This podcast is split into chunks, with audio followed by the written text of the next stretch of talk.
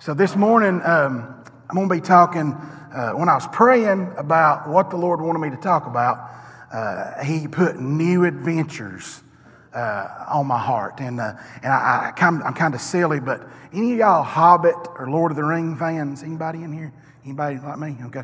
Any of y'all Lord of the Ring fans? I started to put a video up there where Bilbo Baggins was running down the countryside, and somebody asked him, "Where are you going?" He said, "I'm going on an adventure." So, uh, so I would say, if y'all probably, y'all probably agree with us when we tell our graduates, "Hey, hey, y'all are fixing to go on an adventure. Y'all are going on an adventure, and it could get scary, and it could get rough." and it could get tough, okay? Uh, but God will be with you, okay? He promises He'll never leave us nor forsake us. And, and I want to talk to y'all. I'm not just talking to the graduates. Hey, we got some global people here from Global Youth, right? So, hey, if y'all would stand up, Global Youth people, stand up. So th- this is our this is some of our, our, people that help us with our youth, and they're here. And, and I want to be talking to them too because some of y'all may be going back to global, some of y'all may not be. So y'all may be going into a new adventure, okay? And then I want to talk to the older folks in here too. Maybe somebody is, is here that's it's older. Maybe they've been at their job for 30 years or 20 years, or uh, but but I'm to tell you something. I'm to encourage you. Uh, there is new adventures. I don't care how long you've been somewhere or how long you've been doing something. There's to be new adventures. There's to be new adventures. We may not view them as new adventures. We may view them as headaches and problems, but if we look at them the right way, they're, they're opportunities. They're opportunities to touch people for Christ. So, uh, so we're going to be in John, and uh, we're going to see here that Jesus is sending out 72 disciples. I'm sorry, we're going to be in Luke. Luke 10, uh, 1 through 9. And, uh, and I want to tell you something else about the new adventures that I, that I prayed about and I thought about. And, uh, and some of y'all older folks can probably agree with this, but uh, new adventures are not always pleasant, but they do have a purpose, don't they? We look at our life and some of the new adventures that we go into and, and that we don't like, sometimes they might not be pleasant, but they do have a purpose. And somebody may say, well, back that up, Rhett. Well, let's look at Jesus. He had a new adventure. His home was heaven for years and years and years. And the Father called him for a new adventure. Now, I think we could all agree when we look at the life of Jesus, we can say, man, that was not pleasant. Amen? But it had a purpose. And praise God, I'm part of that purpose, and you're part of that purpose because He did it for you and He did it for me. And I'm glad that He, that he took on that new adventure and endured that adventure. But I want to talk about y'all today going on a new adventure, and, especially our graduates and global people and everybody. I got to thinking about somebody within my family that, uh, that, he, that he worked at a, a job for several, several years, and, and uh, decided to go to a, a different job. And, and, I'm going to talk about that just a little bit here. But, but, but he went to a different job, and, and after being somewhere 30 years, knew the ins and outs of it. Just he's just a professional and, and uh, just a perfectionist in his business. And he moved to another uh, another job that wasn't his uh, his. He didn't know as much about it, but he moved and, and he's happy. And, and, and I want to share a little bit about that here uh, a little bit later on. But I want to talk to you about the disciples as Jesus sends them out in a world of unknown. And uh, just they didn't really know a whole lot about, uh, about what they were fixing to do. But I want us to look and see what Jesus says to them. And I believe that he's still saying the same thing to me and you today. We're going to be in Luke 10, uh, 1 through 9, then verse 17. Is it up there? Yeah. After this, the Lord appointed 72 others and sent them two by two ahead of him to every town and place where he was about to go.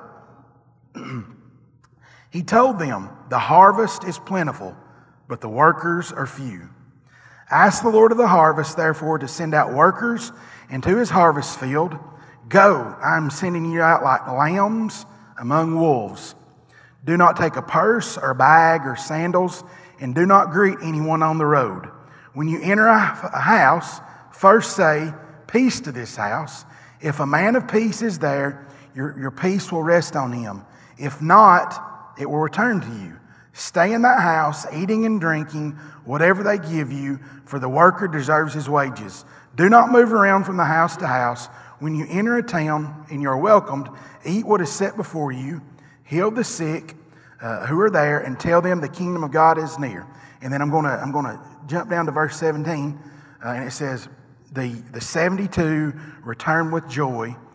Lord, even the demons submit us in your name. Let's pray. Dear Lord, we come to you right now, Lord, as we, as we look into your word and dig into your word. And I pray, Heavenly Father, Lord, that we could uh, just see exactly what you want us to take out of this message. Lord, uh, there's no perfect people, there's no perfect uh, youth groups or men's groups or uh, uh, women's groups in the church. The only thing perfect is you, and the only thing perfect is your word. And when your word is spoke, we need to listen. And uh, Lord, I just pray right now, Lord, you'd be with each and every one of us, be with everybody as, uh, as I believe some is, is going into new things and, and, and new adventures, and they could be scared, they could be concerned. God, but I just pray, Lord, that they would put all their faith and all their hope and all their trust in you, because if we do that, we know that we will not be disappointed. And uh, I just pray that you would be with us the rest of the service. Pray, God, that you would do work in people's hearts and people's lives, and uh, that you would just get all the glory and honor for it. In Jesus' name, amen. Now, I had a, I had a good little uh, like point sheet uh, that, that I had figured out about two weeks ago, but, but the Lord just come in and said, I want you to say this first. Look in verse 5 where it says, When you enter a house, first say peace to this house. Let me tell you something what God kind of put on my heart about that right there. It is a Christian's job, it is our job to help bring peace to other people's houses. Well, you might say, well, that's a little bit nosy, Rick. No, that's what Christ commands us to do. He commands us to get involved in people's lives and pray for them and minister to them and show the love of Jesus to them. But we don't do that a lot, do we? We don't want to get, we don't want to get too involved. We don't want to stick our nose in where it don't belong. Well, let me tell you something. For the Christian, their nose belongs in other people's lives to make them better and get them closer to Christ. So, my job and your job according to the scripture, not according to what I say, but according to the scripture, is to help bring peace to other people's homes. We talked about, one did such a great job this morning in our Life in the Word class about helping people, giving them drinks when they need a drink, giving them food, giving them clothes. That tells me that my job is to help bring peace into other people's lives. That's what God commanded us to do. Second thing, and hey, I want y'all to really get a hold of this one, graduates. Okay? Get a hold of this one. The second thing that I wrote down is that the harvest is plentiful, and wherever you go, people need Jesus and peace. Listen, Hannah Jackson said she was going to Mercer, right? Well, can I give you just a little secret? The harvest is plentiful, at Mercer University or college or whatever it's called. The harvest is plentiful there. Okay? People need Jesus and people need hope. Jasmine, Dalton State, guess what? The harvest is plentiful there. It is. It really is. Uh, Greg, what's the name of your new company? The new company you work at? Dedicated, dedicated freight. Let me tell y'all something. The harvest is plentiful at dedicated freight. Right? Wherever we go, the harvest is plentiful. Wherever we go, it's plentiful. Do you get that? The first thing under that, I want to tell you that pain and heartache is everywhere. And it's our job to get in there and, and minister some, some, oh, some of y'all, some y'all old people know what I'm talking about, some young people, but administer some salve. Right? You know what salve is, right? Like, am I saying that right? Chris, you're old. Am I saying? Yeah. Yes. to minister some salve. And let me, young people, uh, to administer some neosporin. We talk about neosporin, right? right? Like neosporin, uh, you know, like, like the Bible's neosporin. You can look at it, but unless you apply it, it ain't going to do you no good, right?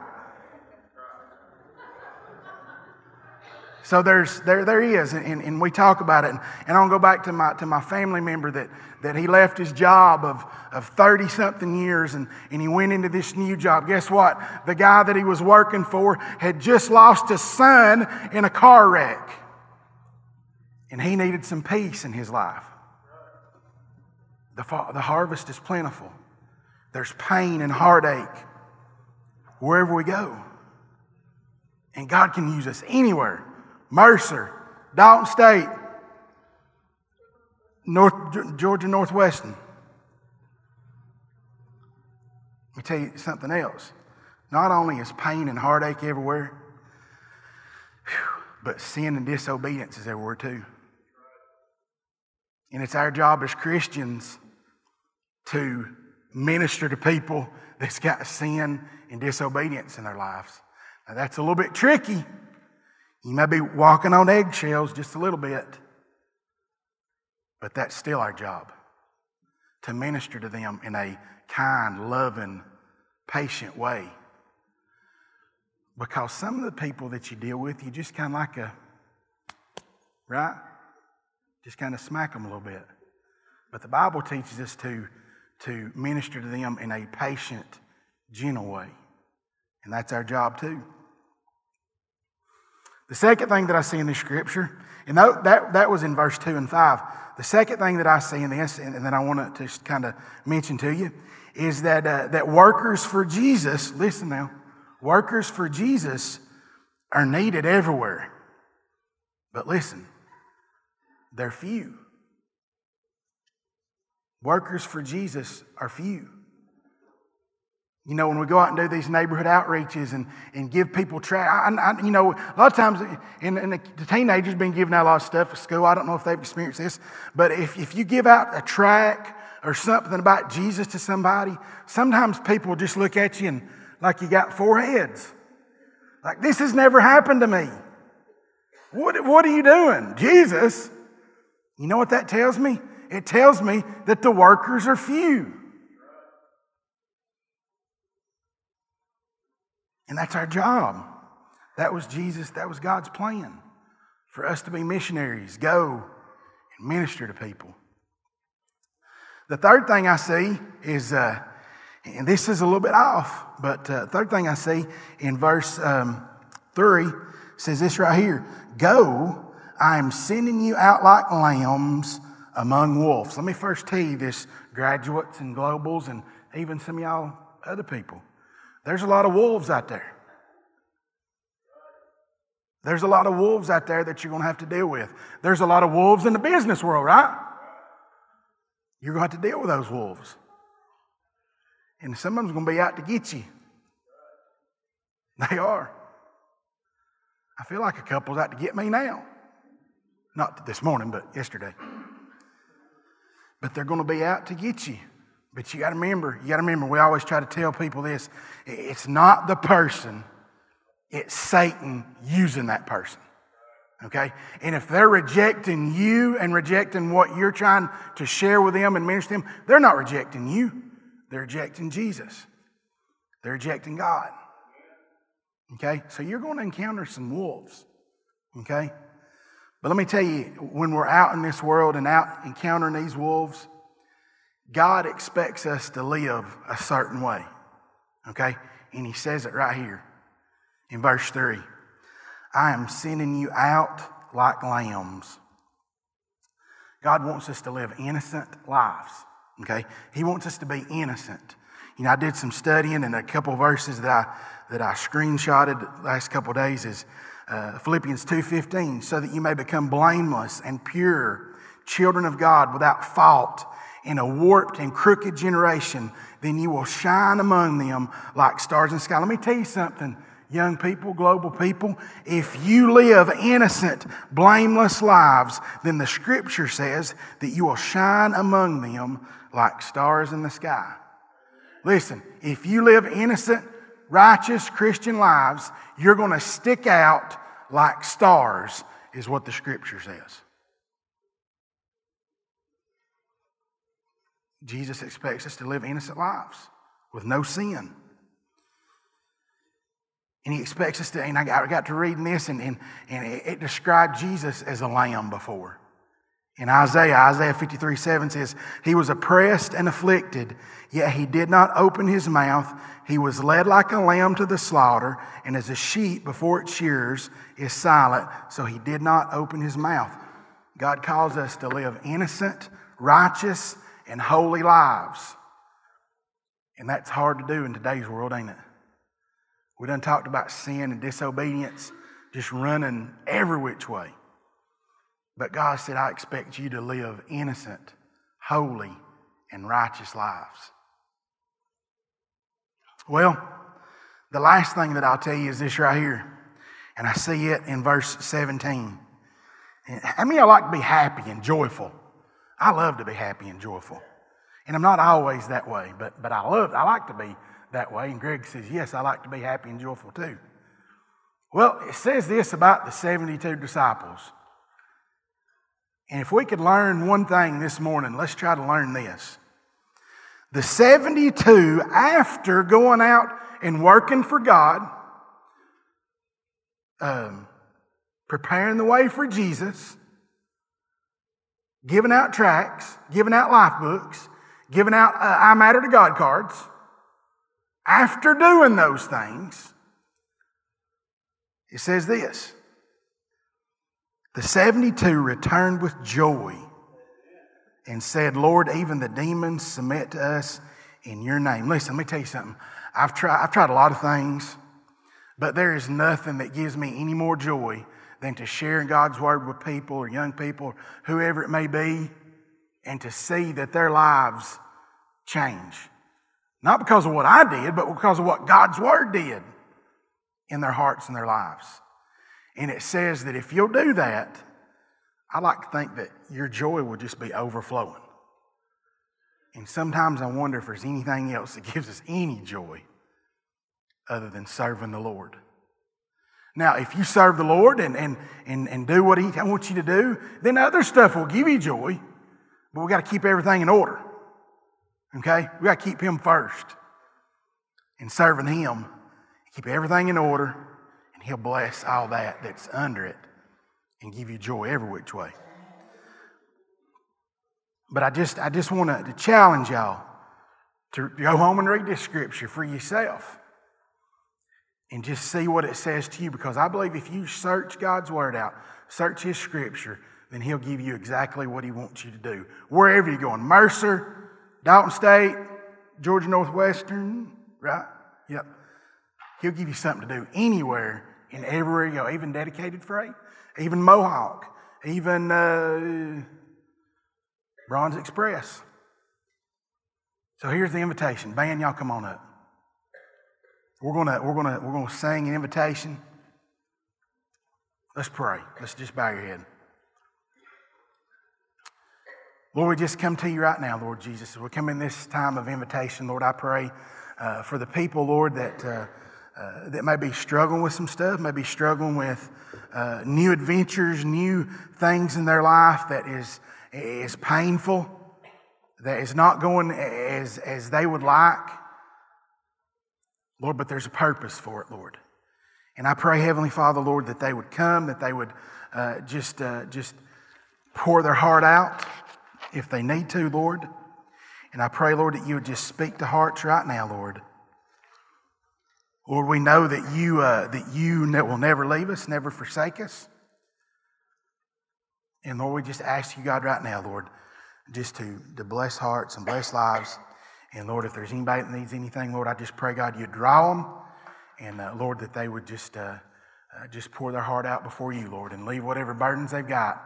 Uh, bring them to the altar and leave them and not take them back with them. In Jesus' name I pray. Amen.